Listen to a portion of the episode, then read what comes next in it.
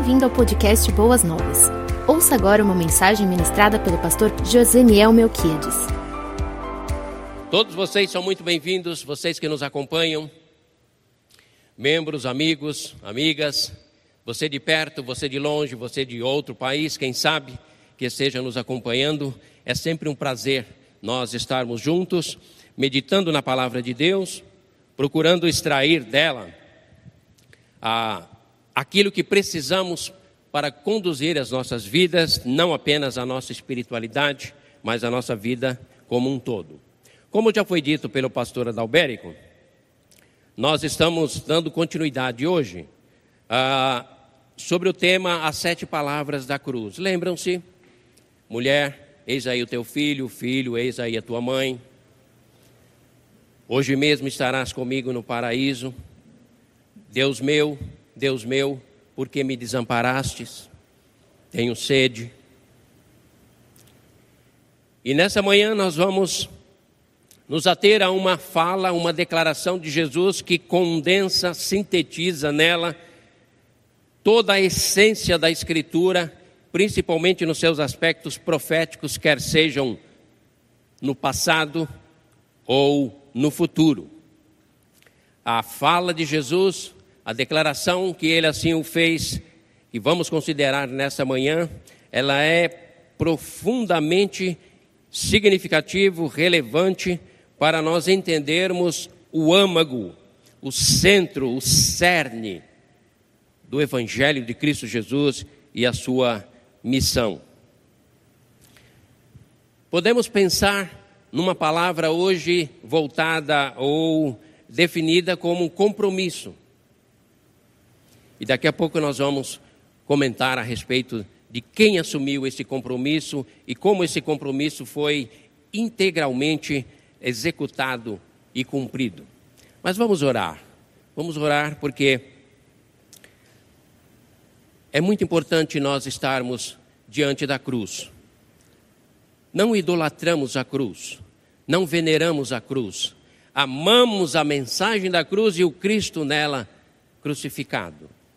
E a mensagem da cruz, que é o centro da pregação apostólica, deve ser um local aonde constantemente eu e você devemos nos ater, estar diante da cruz, numa atitude de reverência, reconhecimento, gratidão, mas também de grande aprendizado. Sem a cruz não há didática, sem a cruz não há transformação. Sem a mensagem da cruz, ficamos aquém em todo entendimento que diz respeito ao plano de Deus para a humanidade, para a minha e a sua vida pessoal. Vamos orar ao Pai? Feche os seus olhos, você que está aqui presente, alguns, e aqueles que estão em casa, e nós vamos falar com o Pai. Senhor Deus, em nome e na autoridade na mediação do teu Filho Jesus Cristo, sobre a direção do teu Espírito Santo. Nós estamos agora neste momento, separar, momento este que separamos para culto, louvor e exaltação do teu nome e pregação do teu evangelho. E assim, através da meditação da tua palavra, estando aos pés da cruz, contemplando o Cristo crucificado, a sua mensagem poderosa, transformadora e vitoriosa, Humildemente nós, os teus filhos e filhas, queremos pedir ao Senhor, Pai, abre os nossos olhos para contemplarmos a beleza da tua santidade, do teu amor, da tua justiça e da tua graça.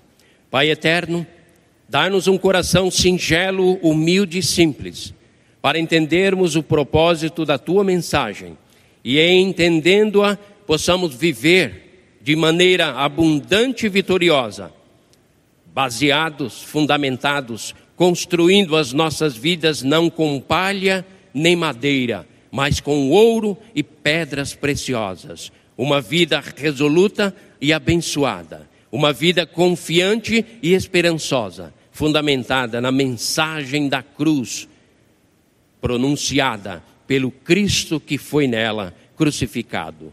Dá-nos esse entendimento Contempla a meditação desta manhã e nos dê a unção poderosa do teu Espírito Santo e o discernimento da tua palavra, porque dessa forma glorificaremos o teu nome, seremos edificados e o teu reino se expandirá pela face da terra, levando cativo o cativeiro, conduzindo homens e mulheres que nos acompanham à distância a contemplarem a liberdade, a libertação, a cura, a salvação e a renovação de mente que há na mensagem do Cristo crucificado e o Cristo ressurreto. É a nossa oração nesta manhã. E oramos em nome dele, Jesus, o Rei dos Reis e Senhor dos Senhores. Amém e amém.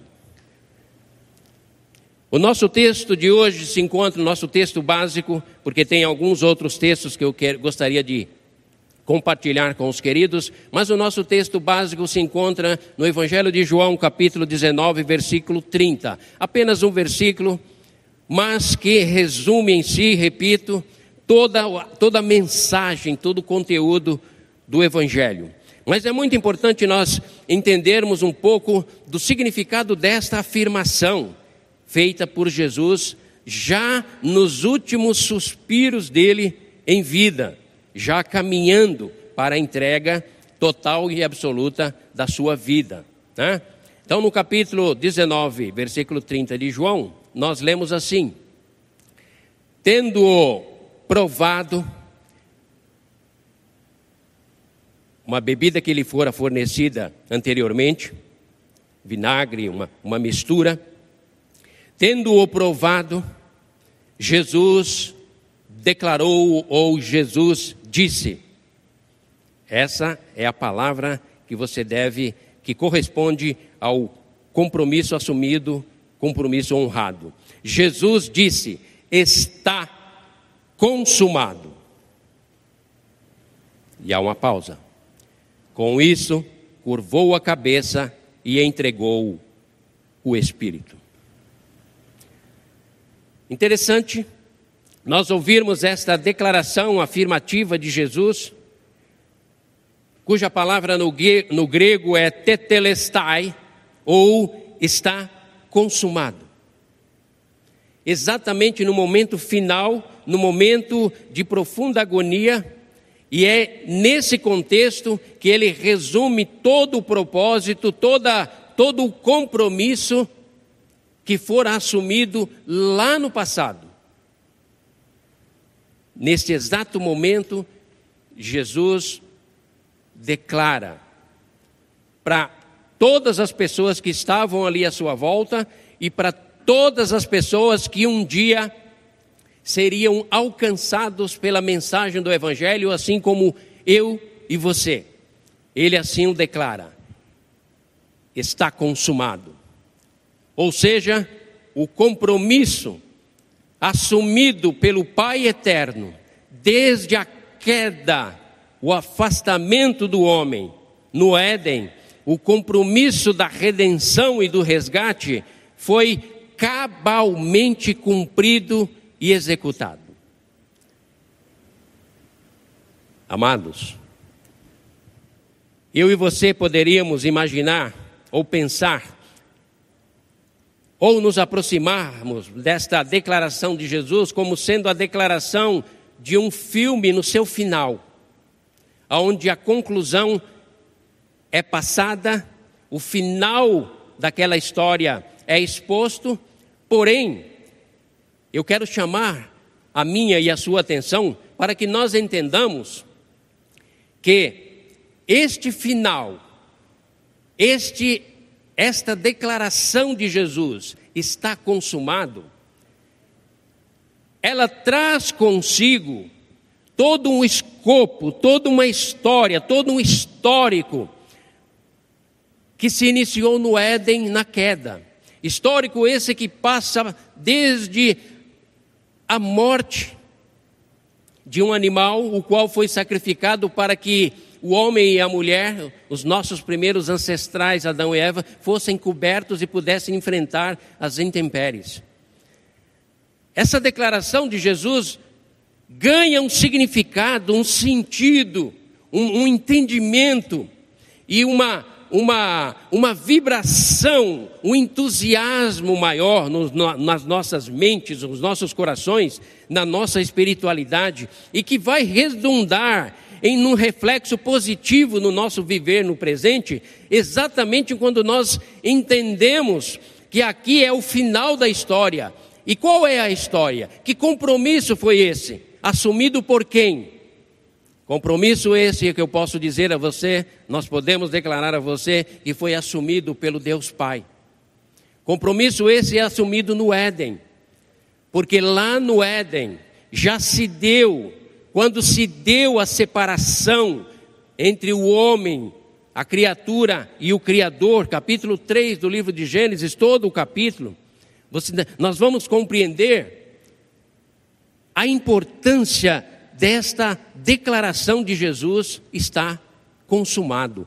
O que Jesus consumou, o que ele realizou na sua totalidade, o que ele cumpriu, o que ele executou com esmero em cada detalhe, o que quais as implicações, pastor, dessa declaração de Jesus dentro da sua obra?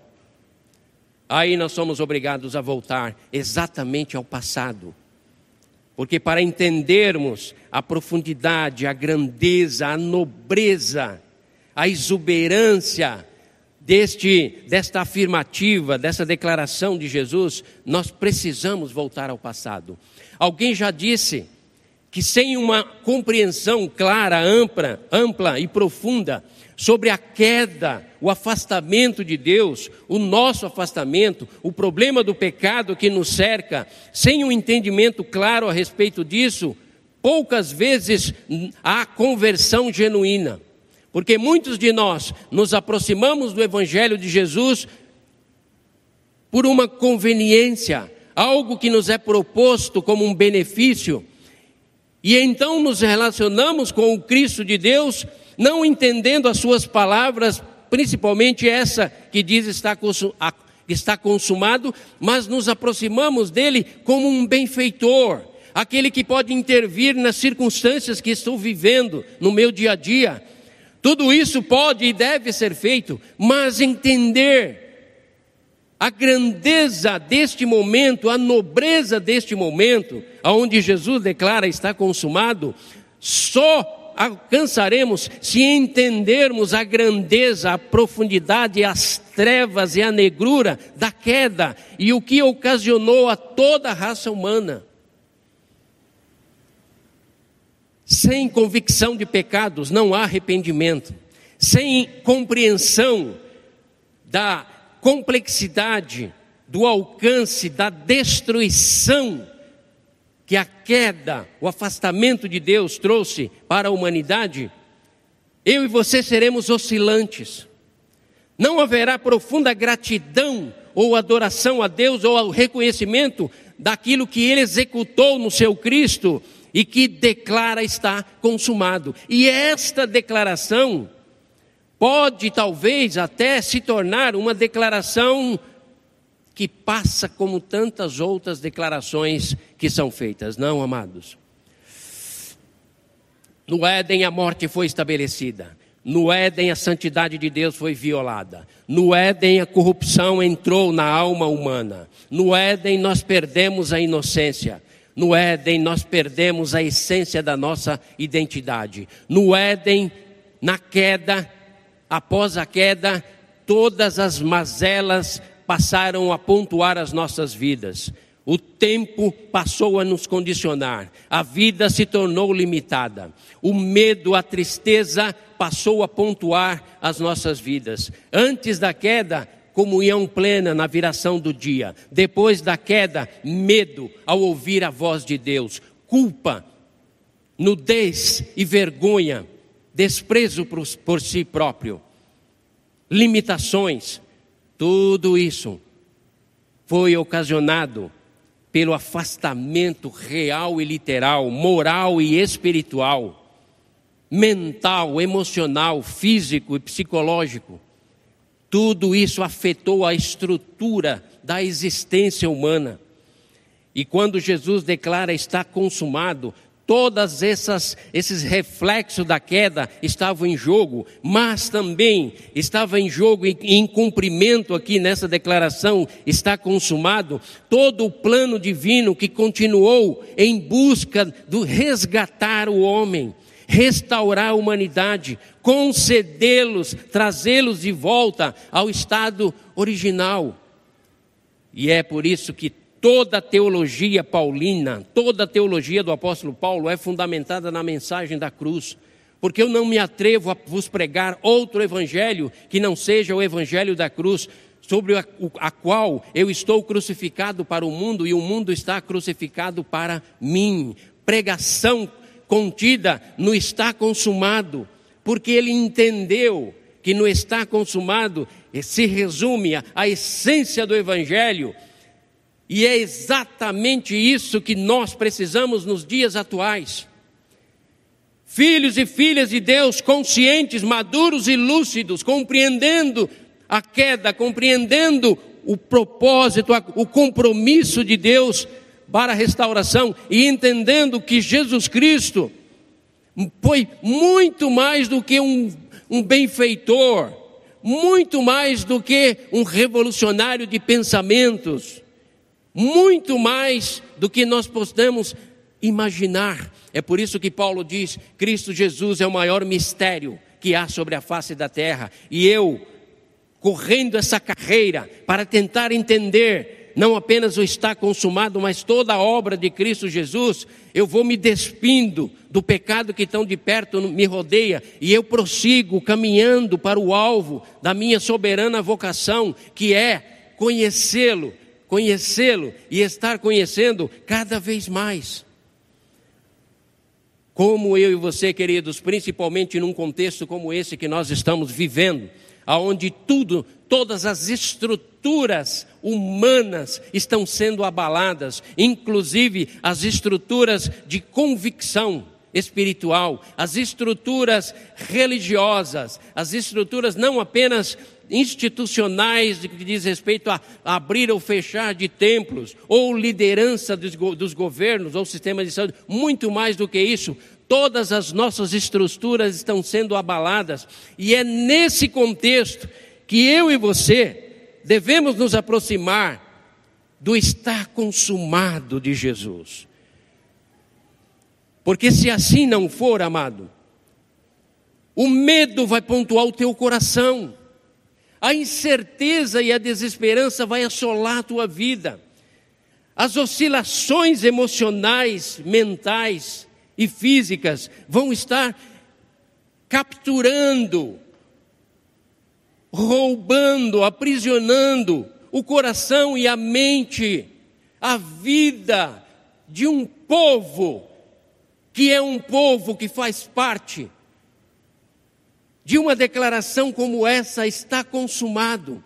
Um povo peculiar, de propriedade peculiar, particular de Deus. Um povo que é menina dos olhos de Deus. Um povo que precisa abraçar urgentemente um evangelho não movido a emoções, e experiências, mas um evangelho e uma mensagem movido, pontuado e fundamentado na convicção de um fato, fato histórico, espiritual, moral, que Deus estabeleceu. Não há nada mais o que precisa ser feito, tudo foi feito, está consumado. Amados, não é uma simples frase. Existem três, três maneiras, ou três, três alusões que você pode entender junto comigo, e eu gostaria de compartilhar com você, fruto do, de comentários daqueles que pesquisam, leem estudam uh, o Evangelho de João e fazem a suas, sua interpretação, seu entendimento. Né? Está consumado, tetelestai, dito por Jesus diz respeito, corresponde à missão cumprida. Sabe aqueles filmes de missão impossível, onde precisa haver um resgate impossível e o camarada vai lá e faz? Missão que era impossível, que é impossível aos homens, mas que foi possível a Deus porque ele cumpriu na íntegra essa missão, missão cumprida. Isso era quando um pai, por exemplo, era usar, era comum usado naquele contexto, quando um pai encarregava seu filho de uma tarefa, e o filho, ao concluí-la, chegava para o pai e dizia: Está consumado, tetelestai, tudo foi cumprido, a sua tarefa foi executada, não há mais nada o que fazer. Mais uma, um, uma segunda entendimento para você abraçar aí no teu coração a obra consumada ali no Calvário por Cristo Jesus, também, além de missão cumprida, tem um sentido de resgate definitivo. Isso é lindo. É lindo. Isso é quando um devedor saudava toda a sua dívida junto ao credor e ele recebia uma promissória com o carimbo: Tetelestai, está pago. Você não deve mais nada. Quando Jesus disse no Calvário, está consumado, ele disse: toda a missão, toda, toda o objetivo traçado por Deus, toda a missão foi cumprida, não falta nada, tudo foi cumprido em cada detalhe. Tudo que a lei exigia, eu vivi. Tudo que a santidade do Pai exigia, eu o cumpri. Bebê, junior, adolescente, jovem, adulto, 33 anos, indo para a cruz, qual de vocês me convence de algum erro ou de algum pecado? Exatamente porque ele tinha que consumar o cumprimento de toda a exigência da lei. Por quê? Porque o primeiro Adão, o nosso ancestral, nos trouxe a morte e a ruína nos trouxe o afastamento de Deus, nos trouxe a sujeição às intempéries, nos trouxe a limitação da vida, nos trouxe o desgosto, nos trouxe a sujeição a um pequeno vírus que pode nos abater, invisível, e nos abate e rouba de nós o que temos de melhor, que é a vida, a alegria e a esperança. No primeiro Adão, houve essa queda.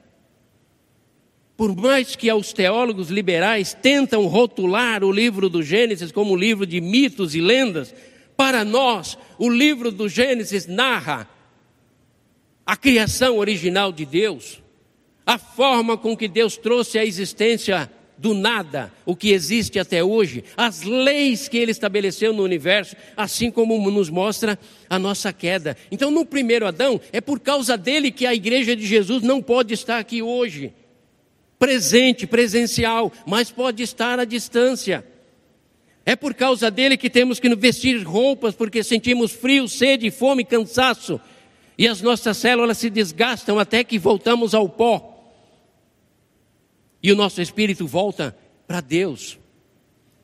Mas quem declarou está consumado é o segundo Adão.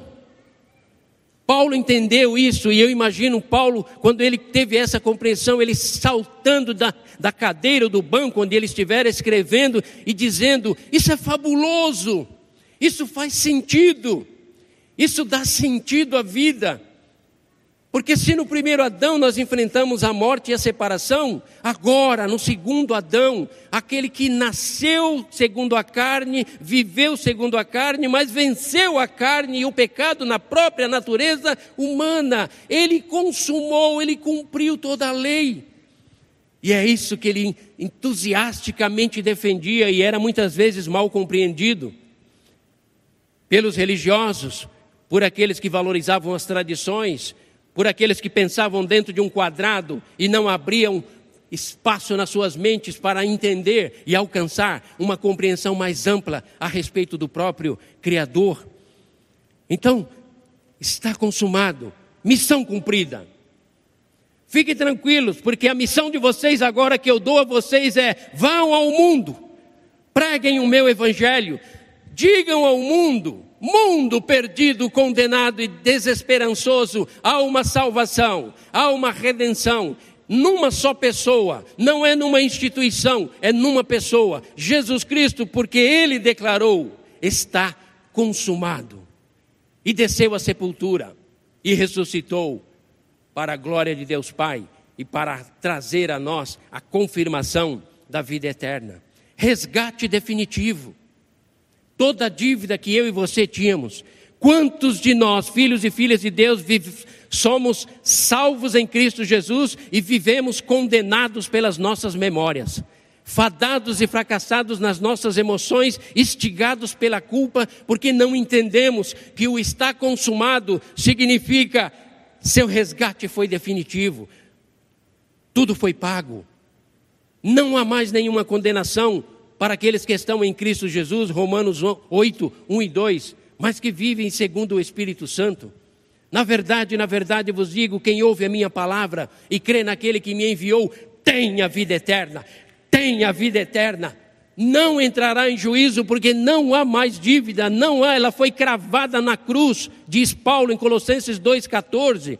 Toda a nossa dívida foi cravada no Calvário, e o está consumado nos diz assim: vivam como remidos, salvos e perdoados, porque a sua culpa, a sua, o seu débito foi todo ele pago e resgatado ali no Calvário. Está consumado, queridos, amigos, amigas, irmãos, irmãs, também diz respeito à posse permanente e definitiva. Era quando uma pessoa comprava, naquela época, comprava uma propriedade e após efetuar todo o pagamento, ele recebia a escritura definitiva com aquele carimbo, tetelestai está pago, a casa é sua, desfrute dela, faça dela o que você quiser, você não deve mais nada, é posse permanente e definitiva. Oh, queridos irmãos, se eu e você entendêssemos isso, nós seríamos as pessoas mais felizes da face da terra, seríamos as pessoas mais revolucionárias que esse mundo já conheceu, seríamos as pessoas mais bem-sucedidas em todos os aspectos das, no das nossas vidas. Não estou falando de prosperidade, teologia da prosperidade. Estou falando de uma vida construída, fundamentada e alicerçada em cima do está consumado. Enquanto Cristo Jesus está lá no Calvário, cravado, pendurado, ele declara naquele último instante: Minha igreja está consumado. Sorria, minha igreja. Amem a vida. Vivam de maneira exuberante Sonhem com o presente. Esqueçam o passado, porque o meu sangue já os cobriu. Vivam o presente debaixo da unção e do poder do meu Espírito Santo. Sonhem com o futuro. Independente de pandemia ou não pandemia, sonhem com o futuro, porque o seu passado, o seu presente, o seu futuro, eu já estive lá e consumei a obra da consumi fiz a consumação da obra da sua redenção. Ah, oh, querida igreja, irmãos e amigos, você que de repente não tem nenhum vínculo com nenhuma igreja e com nenhuma religião e nem mesmo com o cristianismo, permita-me olhar para você e dizer: você precisa de Jesus Cristo. Não para se tornar uma pessoa religiosa, mas para se tornar um filho e filha de Deus que foi resgatado definitivamente e que se torna posse definitiva de Deus. E eu lhe digo mais: esse compromisso assumido, executado e cumprido pelo Deus Todo-Poderoso é a única possibilidade da terra se reconciliar com o céu. É o único caminho do homem chegar ao Deus Pai e receber dele e ser acolhido como filho e filha legítimo isento de culpa, lavados e purificados, santificados e separados, para o louvor e glória do reino futuro do Cristo de Deus, que reinará para todo sempre, com aqueles que, ao ouvirem de Jesus está consumado, abraçaram essa convicção, louvaram e exaltaram ao Cristo e disseram, declararam: o compromisso do Pai foi cumprido agora eu assumo o meu compromisso com o Pai. Porque a vida eterna é esta, queridos. Que te conheçam, ó Pai, como o único Deus verdadeiro, disse Jesus, e a mim, como seu filho enviado da parte do Pai, para cumprir a missão, a tarefa, o resgate definitivo, estabelecer na humanidade um novo sentido e significado, dando a eles direito legítimo, direito legal, direito moral, direito espiritual de ser herdeiro e herdeira do reino do Cristo, de Deus e de toda o Deus Pai e as legiões celestiais. Amados, eu e você precisamos urgentemente considerar tudo isso, todas essas essas verdades. Repito, está consumado, disse Jesus. Transformou o mundo. Tem transformado a vida de muitas pessoas, transformou a vida dos apóstolos. E com base em tudo isso, entendendo e compreendendo essas coisas, é que nós podemos ler o apóstolo Paulo num dos seus textos, porque são dezenas de outros textos nos quais ele traz à nossa memória, enaltece e bate nessa tecla no sentido de eu preciso imprimir isso no coração de vocês. Aliás, Paulo era um homem apaixonado. É por isso que ele dizia assim: Irmãos queridos, eu vos prego o evangelho, mas eu só vou descansar até que Cristo seja gerado em vocês e vocês possam viver não os ensinamentos do cristianismo, mas o Cristo de Deus na sua essência reinando e vivendo em vocês. Mas eu quero dizer a vocês que, no entendimento de Paulo, quando Jesus declarou que está consumado, é porque ele sabia que a lei não podia consumar o compromisso que o Pai estabeleceu de redenção, porque a lei continua tendo valor importância e significado, mas ela não tem força de redenção, porque é através da lei que nos vem o pleno conhecimento do pecado. Por isso eu quero ler para vocês, para vocês receberem esta, esta, essa, esse raciocínio do apóstolo Paulo através do escrito dele, Romanos 3, 19 a 26, Sabemos que tudo que a lei diz, o diz àqueles que estão debaixo dela, para que toda boca se cale e todo mundo esteja sob o juízo de Deus. Portanto, ninguém será declarado justo diante dele, baseando-se na obediência à lei, pois é mediante a lei que nos tornamos plenamente conscientes do pecado. Mas,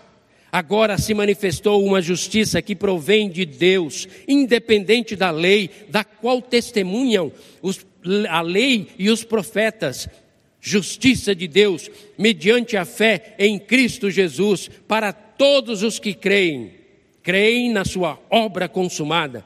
Não há distinção, pois todos pecaram e estão destituídos da glória de Deus, sendo justificados gratuitamente por sua graça, por meio da redenção que há em Cristo Jesus.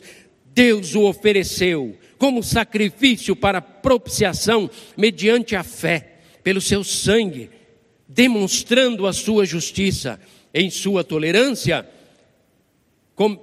em sua tolerância, havia deixado impunes os pecados anteriormente cometidos, mas no presente demonstrou a sua justiça, a fim de ser justo e justificador daquele que tem fé em Cristo Jesus.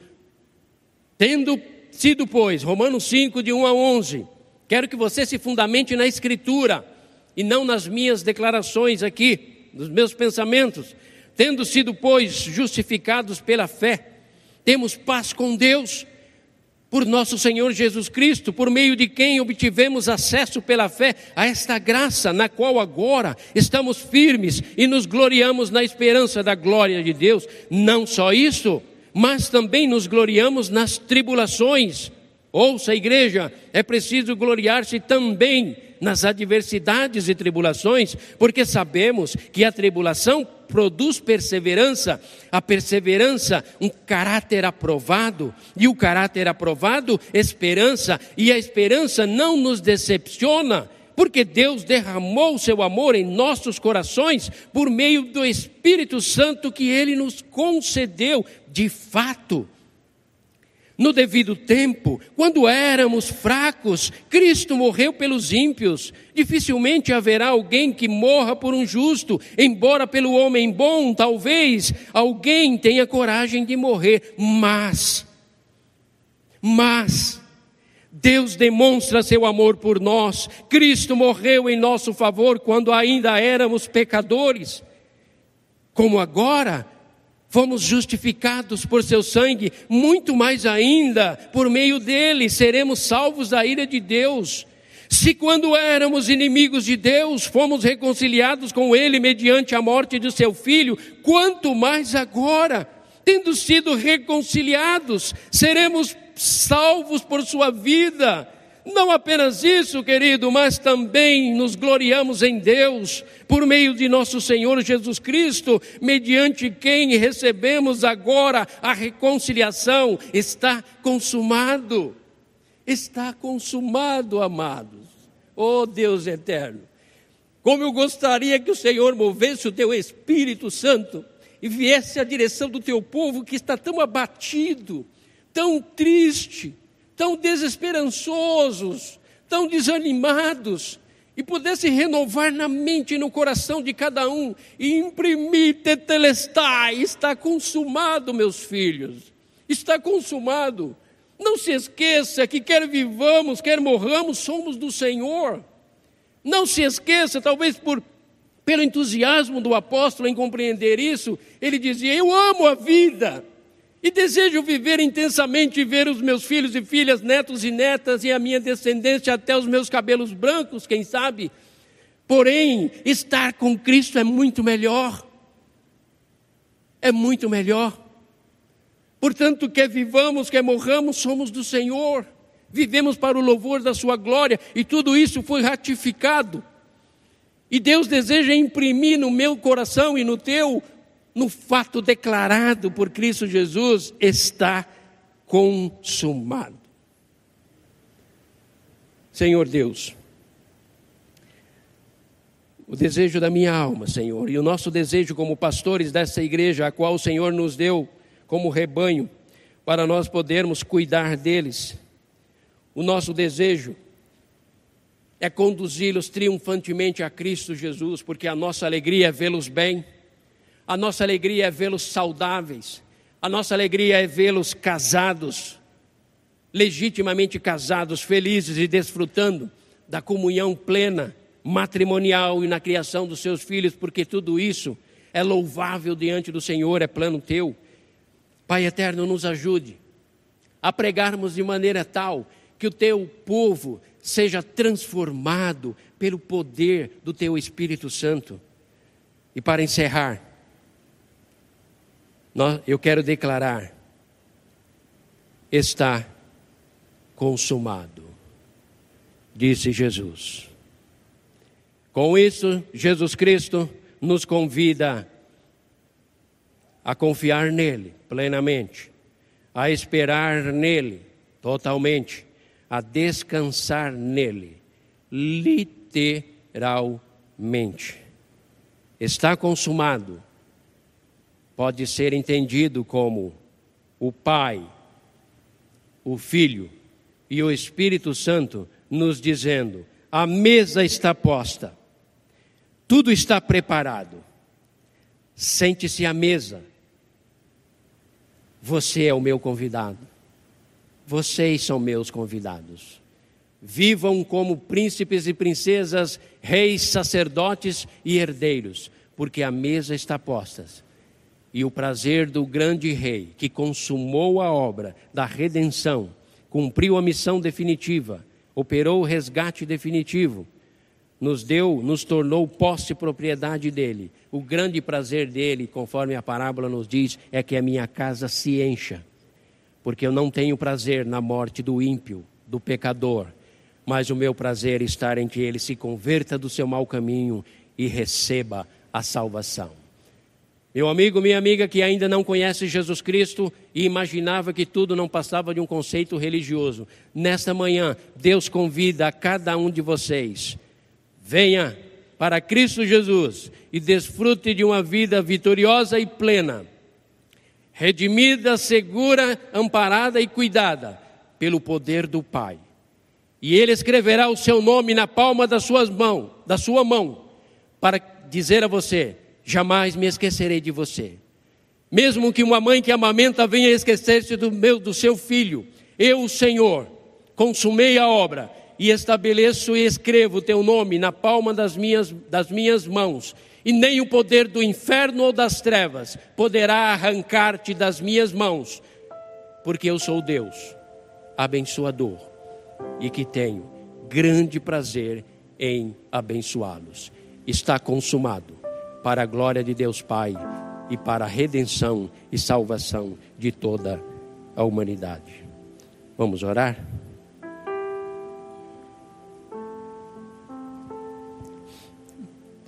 Senhor Deus, é grande demais aquilo que tudo, tudo que envolve o teu reino, tudo que envolve a tua verdade, e é pequena demais a nossa mente, é limitada, a nossa compreensão e percepção. Mas muito obrigado, Senhor, porque tu desces a cada um de nós e aqueles que rendem as suas vidas a Cristo Jesus, recebendo-o como Salvador e Senhor, tu nos desces do teu Espírito Santo. E João diz: é essa unção que guiará vocês à verdade. É essa unção que ensinará vocês a desfrutarem o melhor do meu plano para cada um de vocês. Oh Espírito Santo de Deus, vem até nós de maneira abundante. Tu já estás conosco. Mas nós desejamos que não apenas estejas conosco, mas encha o nosso coração, a nossa alma renova o nosso ser, abre os nossos olhos, ó Espírito Santo de Deus, porque aquilo que os olhos não viram, o ouvido não ouviu, a mente não compreende, não desce ao coração humano, são essas verdades preciosas que o Pai tem preparadas para nós e elas nos são reveladas por Ti, ó Espírito Santo. Venha a direção do Teu povo e os abençoe. E que esta manhã seja um divisor de água na vida de muitos deles, para saírem da apatia e da tristeza e marcharem triunfantes em direção da nova Jerusalém, a qual o Senhor está, preparar, está preparando para onde o teu povo será levado e conduzido para viver as delícias e as maravilhas do reino vindouro. É a nossa oração, Senhor, singela oração, ousada mas singela oração. Com muita fé assim oramos. E essa oração é feita em nome daquele que tem a glória e a majestade. Jesus, o nosso Salvador, aquele que declarou: está consumado. Amém e amém. Você ouviu o podcast Boas Novas? Não se esqueça de seguir nosso canal para ouvir mais mensagens que edificarão a sua vida.